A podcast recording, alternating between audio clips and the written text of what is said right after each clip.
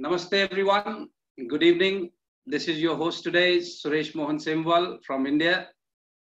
And I'm very happy and delighted today because I'll be speaking to my very good friend Thomas from Germany. Uh, I know Thomas for more than two years now, and uh, I like many things about Thomas, but few things that really admire about Thomas is he's very meticulous, methodical, detail oriented, and one thing I can claim that we have common is a very strong work ethics.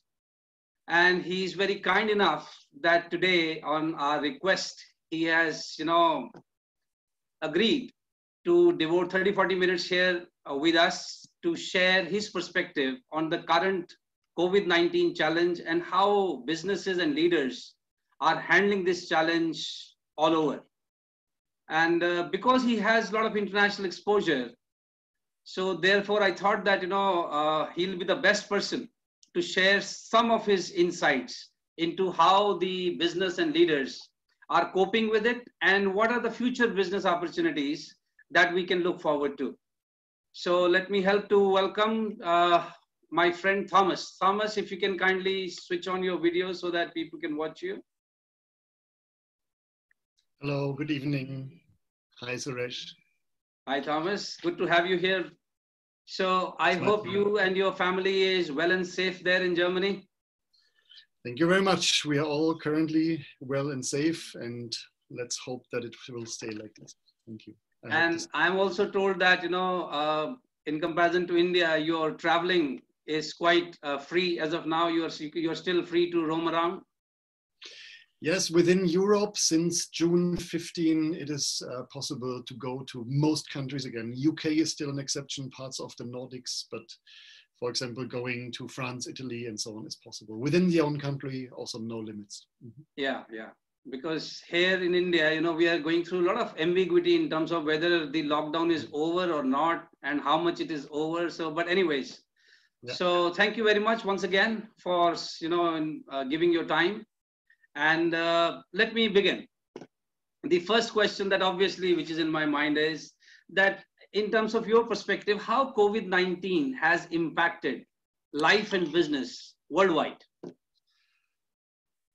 Well, um, I mean, the impact on the business, I think we can all feel ourselves. And being a psychologist by background, I think there are people more qualified to talk about numbers and figures but what I find interesting uh, is that whilst many people believe there are only losers in this, I see that there's quite a lot of winners in it as well in terms of okay. business.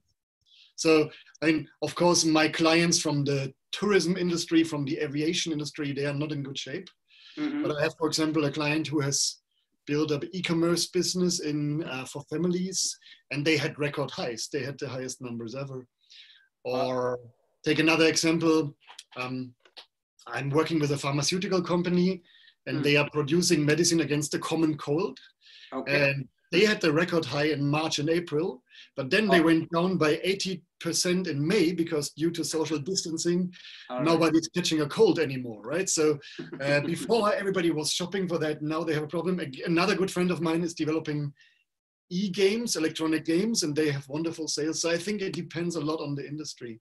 Mm-hmm. And I think it also depends, and I think this is the more important message for us on the agility that small businesses have. Mm-hmm. So, I mean, you know this as well as I do, Suresh. We are having our rather small businesses and we are adapting to it. And I think a very good example for this is in the village where I live, close to Munich. Uh, we have two restaurants. Yeah, it's a very small village, and one of them adapted very well to the lockdown and one didn't. So the one who did not, they kept complaining. They kept secretly opening the back door, people going in. They didn't mention to put a menu online. And the other one, it's a little pizzeria. They started uh, making special pizzas, and the children of the owner were drawing little cartoons on the boxes, uh, on the pizza boxes, and making wishes. And they kind oh. of installed a little ramp where people could uh, pay money, put it into a basket, and they would pull the basket, then they would put the pizza in, and it got very popular, and they got record sales as well because people said that's so cute, and we should support them. Oh, wow. And I think, of course, overall, while the numbers are not so good, there is an element of there are also a lot of chances in it. If you're agile enough, you can make something happen. So oh. yeah, that's my perspective on business. You you asked about the perspective of how it impacted life as well. Yeah. and I think we all see that. I mean, each of us in the world has new challenges. It was our kick into the virtual 21st century. And I'm also dealing with homeschooling with two kids, multitasking here and there. And again, there my impression is it is possible, it is challenging, but again, the differences are big. And I think on one hand, I can see big differences between people who have plenty of money and who have less money. So of course, for those who are rich, they manage somehow with a lot of space. And the poor people also in Germany, when they live together on 20 square meter with six people, it's more difficult. But I think it also has to do who is poor and rich in sense in the sense of having coping strategies. So who has a toolbox, a mental toolbox to also deal with it. So I know a family and they really live in a very small flat with a lot of people, but they are doing a lot of meditation. They are doing every day a positive journaling. They are noting down what was good today, and they say wow. we we cope with this very well. And I know other people who just complain every day since three months how world how bad the world is and how mean everything is. So I think it has to do both with uh, do you really have the capacity in terms of do you have space enough, but also do you have coping strategies yourself of dealing with a crisis like this? So that would be my answer. It's, it's almost same here, Thomas. Some companies, of course, you know, uh, adapted very well and they have, you know, uh, gone through this crisis in a very effective way. Others, of course, there are always complainers and cribbers who were even not doing so great before COVID-19 too. It's all over same. Uh, and you know the, the last part that you said it is not just about the physical space about how do you handle your thought process and emotion etc uh, interestingly and ironically unfortunately here in india in the last few months we have seen a lot of celebrities you know going through severe depression. Wow. now people who don't have to don't have anything to eat or look up to or who are going through some job crisis they are under depression is still understandable but here we saw some people who have loads of money in their bank, who have millions of followers on their social media. They, at a very young age, committed suicide. So what do you see uh, as a psychologist, Thomas? How do you see that, you know, why people are not able to handle it psychologically? What are we lacking? Yeah, yeah, that's a very, very interesting question. And I've been thinking a lot about it and I have done quite a lot of coachings with senior managers with some uh, we don't have so much of a celebrity culture in Germany, but with some wannabe celebrities on this. And I think it's very important to look into human needs and human motives uh, for, for understanding. So the key question is, are my personal needs, my motivations, my motives still fulfilled? Can I keep with them or not? So give you some example. I mean, basically psychologists say that there's three universal needs that almost everybody has, which is a need for autonomy, a need for social connectedness, and a need for competence. So we all want to feel that we have some freedom or autonomous decision. We all want to be connected to somebody, and we all want to feel competent. And of course, all those three have been suffering in the last months to a certain degree. We cannot easily meet people anymore we cannot so easily go out and decide ourselves where we want to travel, where we want to eat, and we are not feeling so competent with a new situation. So this is what all people have. But apart from this, I think what is very important is to understand the individual need structure. So I'm sure, Suresh, you have heard about the, the Reiss profile. That's a very interesting psychological tool I love to work with, where people say there's 16 basic motives. So that starts from curiosity, competition, influence, power, social contacts, and so on. And of course, people who have an extreme high need for social contact and maybe also a high need for recognition, for being liked by others, tend to have a more difficult time than people who don't. So, um, give you an example. I have a very good friend. He is a, a, head of a software developing company. He said, for me, it's the best time I ever had because his main motives are eating, curiosity and independence. So he said, I have a full fridge, I have books everywhere, and nobody's disturbing me. So he's happy. On the other hand, if of course your main needs in life that you are is to go out, to be admired by other people, that's where you're probably having a harder time. And when you have to really think about more, how can you fulfill them? Mm-hmm.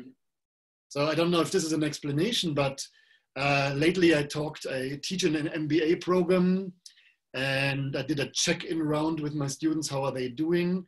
And there was this lady from from from Egypt uh, who said her biggest hobbies are going out partying and dancing and she said she's having a very very hard time so of course then you can think about how can you still fulfill the needs so i mean i for example have an extreme high family need and my my father and my mother are pretty old and they are in the main risk group so we also said we cannot meet you anymore it's too risky so what we established is really zoom based fairy tale hours. So every evening, my parents are reading to my kids a fairy tale. They are six and eight and they love it. Or we even met already for coffee and cake with the whole family. So, of course, we can try to replace it. But of course, depending on our human need structure, it can be more or less difficult. Wonderful. So, so these 16 needs that you were mentioning, uh, Thomas, you yeah. first mentioned that we can broadly categorize them into basic three needs, right? One was autonomy. Yeah. The second you said was connectedness. And, and what was the third that you said? Competence. Yeah. The competence, the competence the one. Competence All right. Yeah. Now the interesting perspective here is, uh, you know, because you are in Germany, in a developed nation, you know, in countries like ours, the the first basic two needs are survival the, the feeling about autonomy and connectedness comes later on. Here, right. the first two is first is survival, second is security, safety, and after that, of course, we, we think about these three. So that is one major difference, I guess, from Indian and Germany perspective. Yeah, but, we are always assuming a perspective where everybody has enough to eat and drink. Yes. a basic social security net. And that, yes. Unfortunately, we do have this 83 million people. Nobody would ever die without healthcare. Yeah. Mm. Yes. So that, that's the difference. So now if we talk about the business part, what do you think? How can people in the global organization nowadays uh, work together in a better way? People who are working in the global organizations. yeah global organizations. I mean, this is a big topic, and I could probably talk about it for hours. I know some I trainings know. on this, but just some highlights. I mean, one, yeah, one very positive one is there is now suddenly one commonality all people across the world are having. And that's mm-hmm. really something you should not underestimate. So you, uh, same as I, you do a lot of business in, I see you in Thailand, in Denmark. And in the past, sometimes it was tif- difficult to find a topic. Are people more fan of cricket or of soccer or about the weather? And now we all have an enemy that we can agree on. Uh, everybody can talk about the issues of handling family and so. So this is a great commonality, which helps to create a feeling of bonding. I think this is a positive starting point. Yeah. Uh, on a practical yes. level, I have seen, and I, I can only repeat it again, the importance of really trying to replace personal contact by as much stimuli as possible. So I always say, please have your video camera on. Please, at least, even if you have the slow connection, put it on in the beginning and the end so you can see each other. So yeah. try to replace all the personal meetings and I think I'm not telling you something new. So those virtual water cooler rounds or virtual coffee rounds. Mm. A lot of clients said now every day at 1 p.m. we sit in our home office, we eat together, we look into the camera. Um, every morning I do a 20 minute check-in. So I'm not walking from office to office, but I just let people die in. Everybody has one minute to talk about how was my day. Another very wise, nice thing that I saw, people were sending photo connections from their home office and then somebody mm-hmm. making a big poster where you see all the different home offices. I think all these things help to kind of um, create more bonding together. Um, one life hack that I find very, very important and that I talked I had now a few times is if you as a leader want to stress that something is really important, you might think about including physical objects and send them via post to the people in your team. So everything has become virtual, but sometimes if something is really important, still do it. Like a leader of a company I talked to lately, he had made a code of conduct with his global team so they did an online workshop about how should we work together globally. And then he printed this really out. He made it on very nice paper. He put it to the post office and he sent it to everybody in the whole world. So it took quite a lot of time and money. But he said, this is important. He added a handwritten note saying, please hang this on your wall in your home office. And he did the same. And I think that also really made a difference to say, even though we are virtually together, there's still the possibility to send around some stuff. Oh, yeah. that's good to know. And one thing that I did, for example, uh, lately I did a training and we on leadership, and we were doing a fireside chat with a celebrity. And normally you would sit around the fire with a wine. So I was really sending a box of wine to each of the participants so we could still open it. So these little things I, I think really can help to make the collaboration uh, a little bit better. But last, point, maybe Suresh, we also have to be honest.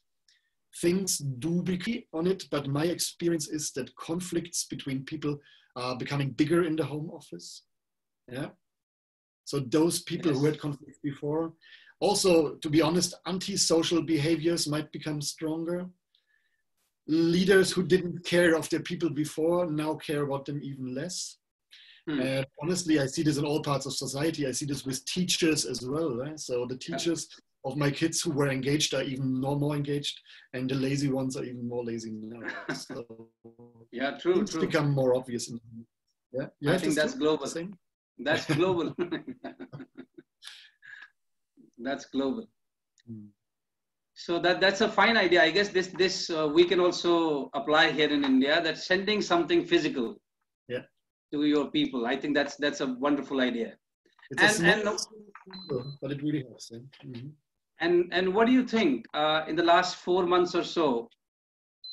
What are the I would say the best practices that you have observed, either in the companies or in some individuals?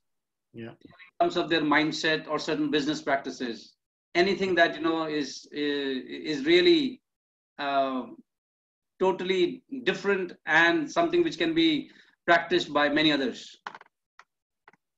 Best practices. I mean, yeah, first anything. of all, when we talk about the, the past three months, yeah. one thing that I have seen, and I'm sure you and many of the listeners have stumbled across it, is this change curve. So, mm-hmm. this roller coaster of emotion, of starting really with a shock phase then a lot of people going into denial. So I remember in Germany, this was around March 13, a lot of people saying, no, this can't be true and it's not happening. It's just a normal flu and people still meeting even more. And then people started realizing rationally more and more what it means. And then I think towards mid of April, that's where in my place people were really at the lowest point. Eh? So that's where people really a lot of depression. That's where we also had the case of suicide. And I would say in our country, no, it's going up again. So people are starting to create some hope. And that's something that I see happening in a lot of countries, but with different time phases. So I think China was first on this. They went through this curve from January to April. Uh, Italy was starting in February, Germany in March, and UK in April. So I think it really depends a lot on the place, what the mental mindset is, and also the requests that I got as a trainer were changing a lot. So in March, what I saw many times are people asking, how should I organize myself in the home office? Hmm. Nowadays, checkpoint. I think most people have done this. Then April, the big question was how to lead and give stability in times of crisis. So um, a lot of people we asked, what can I do as a leader? That was April. And what I now see currently in June, and I would be curious if you have the same experience. The question that very often comes up is how can we protect our middle managers from burning out? Because that's something that I currently see a lot. The team leads, the middle managers, who on one hand have to balance the challenges at home and try to be there for their 15, 20 employees in times of uncertainty. What do they do for themselves? Yeah? And you asked me for best practice. And I think one thing that I have seen in a lot of middle managers to really say, despite of being a stability anchor for my employees, I also take care of myself. I go for a walk every day in the evening in the park. I do practice some meditation, 15 minutes a day. I try to eat as healthy as possible. I sometimes really switch off the computer at 5 p.m. and say, this is the me time. That's something that I experienced really to be very important. Mm-hmm. So I always tell people, if you are there for everybody else, try to be there for yourself too. Yeah. That's very sense? important. That's very important.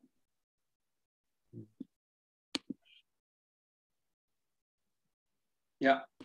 You know, here uh, in our country, we have been, you know, uh, requesting our participants, viewers, to practice hour of power every day. Oh yeah. So that that concept is very simple concept here. That practice hour of power every day, like we charge our cell phones every day because they the the battery gets drained. Similarly, we also get demotivated at times. You know, the lethargy seeps in, and a lot of other things happen, and a lot of negativity around, especially in the current ambiguous and uncertain situations. So this hour of power practice is very simple. We request people that, you know, 20 minutes every day, they must exercise some physical movement. Yeah. Okay, as we all know that when we physically move, some kind of dopamine gets released in our system, which is very good for feeling good. Mm-hmm. So 20 minutes of physical exercise we always suggest. And then the second thing is 20 minutes of positive inputs for our thought factory. Yeah. As we all know that, you know, we are producing a lot of thoughts every day so the, the production is largely going to be determined by the raw material that we supply. So if the only supply of raw material is through the news that these many people died, these many people got affected, these many people lost job, you know, lost the job and other things, then of course we are going to create similar kind of thought pattern. So 20 minutes every day, we got to supply something which actually creates some, you know, good output for our thought factory too. Mm. Uh, for that, we can watch good videos. Uh, we can update ourselves technically or we can you know read nice books. So 20 minutes every day if we do that that is good for the mind to work for the whole day. Yeah. and then two other things that we generally suggest i'm sure uh, you will agree with that 10 minutes of writing. 10 minutes every day a person must write. This is what we recommend. And when i when i say write write does not mean that you need to write poetry all the time. Uh, just as you mentioned you know writing the thought journal or the thank you journal but writing your you know putting your thoughts in writing that also helps people. And one the last suggestion in hour of power is uh, 10 minutes of silence every day. Mm. though we remain silent for quite some time but 10 minutes of silence purposely. And in that we just need to maintain verbal silence and observe anything and everything which is happening to us or around us. So if you see this is a 60 minute suggestion. In a day if somebody practices hour of power chances are a person will be able to get through the day uh, mm, better than others. Yeah. yeah. Uh, so that is pretty much similar to what you just suggested. Mm. Can so, I add two points? I'm sorry? Can I add two points? Yeah, please, please. Yeah, I think one thing that I really had to learn myself is to do sometimes some digital detox in terms of watching news. Yeah. So yeah. it life simply doesn't get happier when you watch news 10 times per day and you see all those pictures. It, it doesn't get better at all. So that's one thing. And again, this the power of, of, of positive directing your things. So I mean, my kids, for them, it was not easy at all. They are very, very active. They are very social. And we really kept the lockdown for six weeks. So we really sit down every day and we noted down all together what could we be grateful for what was a good thing that happened today to us yeah mm-hmm. and you start appreciating smaller things more as well Very true.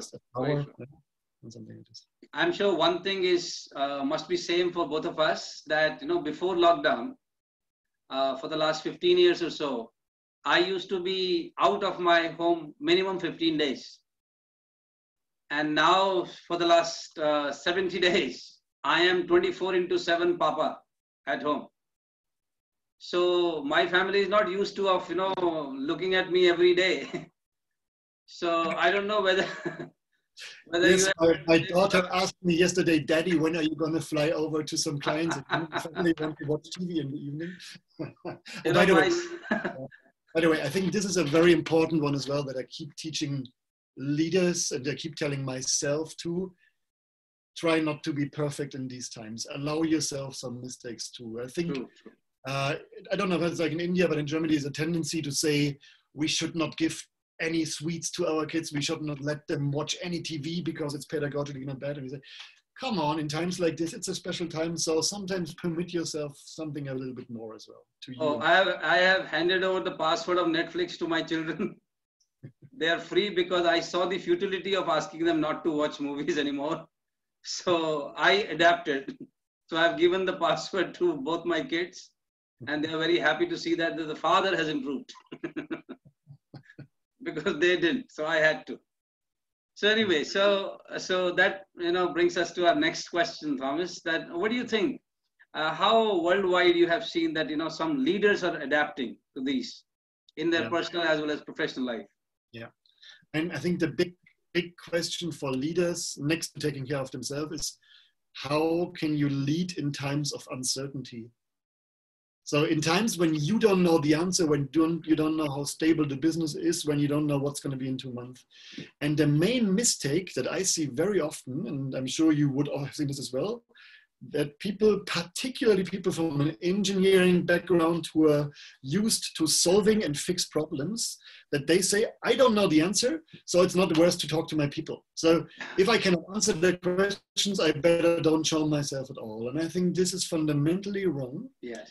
Because what people in these times need is a strong, caring, visible leader more than ever, even if he does not have a clear answer, just somebody who's available, who's there, who's supportive.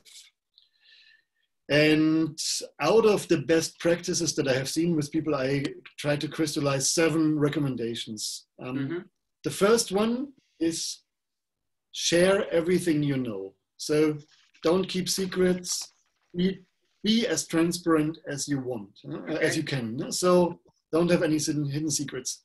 Secondly, while doing this, don't make false promises.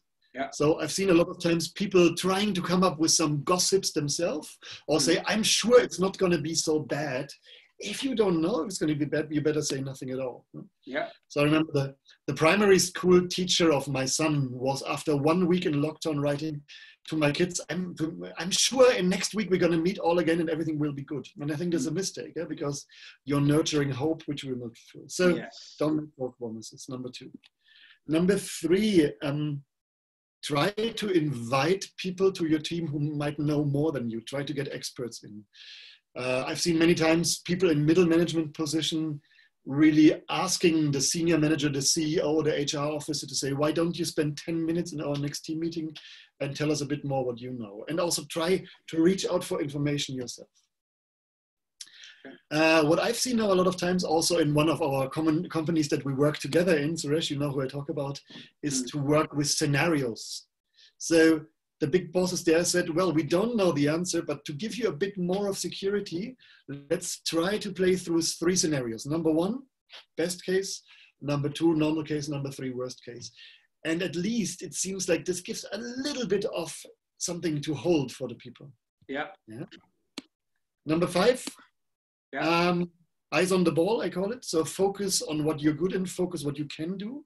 Mm. Try not to look into what you can't do, but what can still be done now. And everybody can still do his day to day job. Everybody can be nice to his family. Everybody can work on building own skills. Yeah. Uh, number six is the to be the stability anchor, and I think this is the most difficult one. So to be showing optimism, to be positive, to be there for your people, to have one-on-ones with them. Yeah and showing a certain level of vulnerability as well. So not playing the tough guy. So I think it's a time where it's absolutely fine to say, hey, this is also not easy for me. We are all having a tough time. And I could see this very well with our Chancellor Angela Merkel. Yeah? So, mm-hmm. of course, on one hand, she was telling us a lot of times, yes, we're going to get through this. But she says, this is even for me and my husband not an easy time. Yeah? And I think it also helps, it creates some, some more bonding. So still being optimistic, but at the same time vulnerable. And the last I already mentioned, take good care of yourself. So to nurture your own body and your own Oh, these seven points I think is are wonderful. Share what you know. Don't make false prom- promises, which is very difficult to do nowadays. In the name of positive thinking, at times we end up doing that inviting people who know more than you, of course, will help.